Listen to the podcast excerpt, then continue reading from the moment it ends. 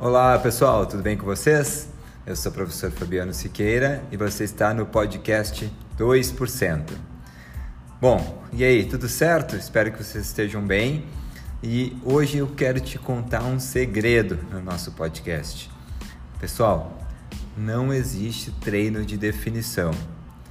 É verdade. É, eu sei que muita gente fala sobre isso, ah, que o meu objetivo é definir mais a musculatura, mas é, na verdade a única coisa tá, que acontece com os nossos músculos de relevante em termos morfológicos né, é a hipertrofia. É, eles não rasgam, não tonificam, não enrijecem, como alguns a assim em alguns, alguns vídeos, né? algumas expressões nesse sentido. Nada disso. Né? Ou ele cresce ou ele não cresce. É simples assim. E essa definição, essa chamada definição, ela só vai acontecer é, por dois fatores, na verdade. É, a combinação de dois fatores, que é o aumento ou manutenção da, do músculo, da massa muscular, e a redução da camada de gordura né, que está sob esse músculo. E aí então que vai acontecer a tão uh, falada definição muscular. Bom, a boa notícia é que essas duas coisas podem acontecer, podem ser conseguidas juntas, né?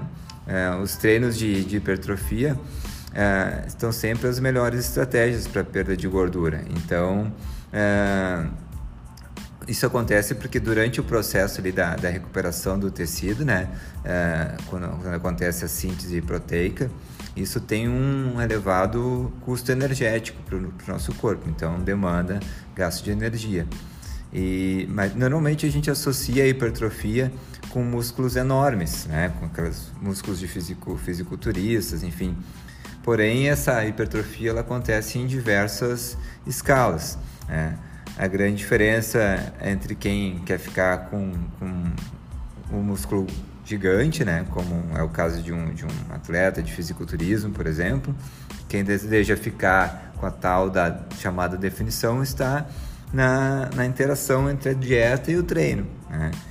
É, se, quer, se quer uma definição, é, faça um bom treino de hipertrofia para o teu músculo crescer ou manter o tamanho e uma boa uh, equilíbrio com a tua alimentação para que tu tenha um percentual de gordura baixo. E aí essa definição vai acontecer.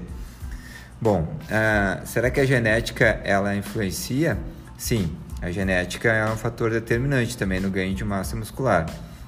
Uh, é que nem todo mundo vai responder da mesma forma ao treinamento, né? Alguns têm mais realmente mais facilidade de ganho de massa muscular, mas todos todas as pessoas que treinam ganham algum benefício com esse treino. Né? Algumas vão conseguir é, atingir esse nível de ganho de massa muscular de uma forma mais rápida, enquanto outros vão ter um pouco mais de dificuldade, mas todos têm é, condição de melhorar do seu estágio atual. É, em relação ao treino, né, pode ter a melhor genética do mundo. Se tu não treinar, também não vai acontecer o resultado.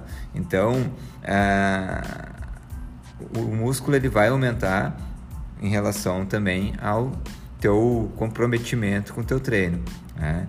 É, sem dúvida, a musculação, né, o treino resistido, ele é fundamental para que a gente então consiga atingir esses objetivos. E aí, se isso também não estiver associado a uma dieta, né, nosso corpo precisa desse, dessa energia, desses nutrientes para construir os músculos. Né? É, consumir proteínas, por exemplo, é muito importante, mas também é, é fundamental garantir um aporte calórico adequado de vitaminas, de minerais. E além disso, é, ter, é preciso a gente ter uma boa distribuição desses nutrientes ao longo do dia, né? em quantidades adequadas para a gente conseguir então evoluir. E o descanso, né, pessoal? É, tem que ter o, o, momento ali de recuperação do músculo para que então é, esse crescimento aconteça. Não adianta só treinar, treinar, treinar e não dá tempo do músculo fazer esse processo de recuperação. Então é isso. Não tem atalho sem prejudicar a saúde. É preciso dedicação e muita paciência, mas no fim pode ter certeza que compensa. tá bom? Essa foi então a dica de hoje. Espero que tenha gostado. Continue me acompanhando aí então. Um abraço e até mais. Tchau, tchau.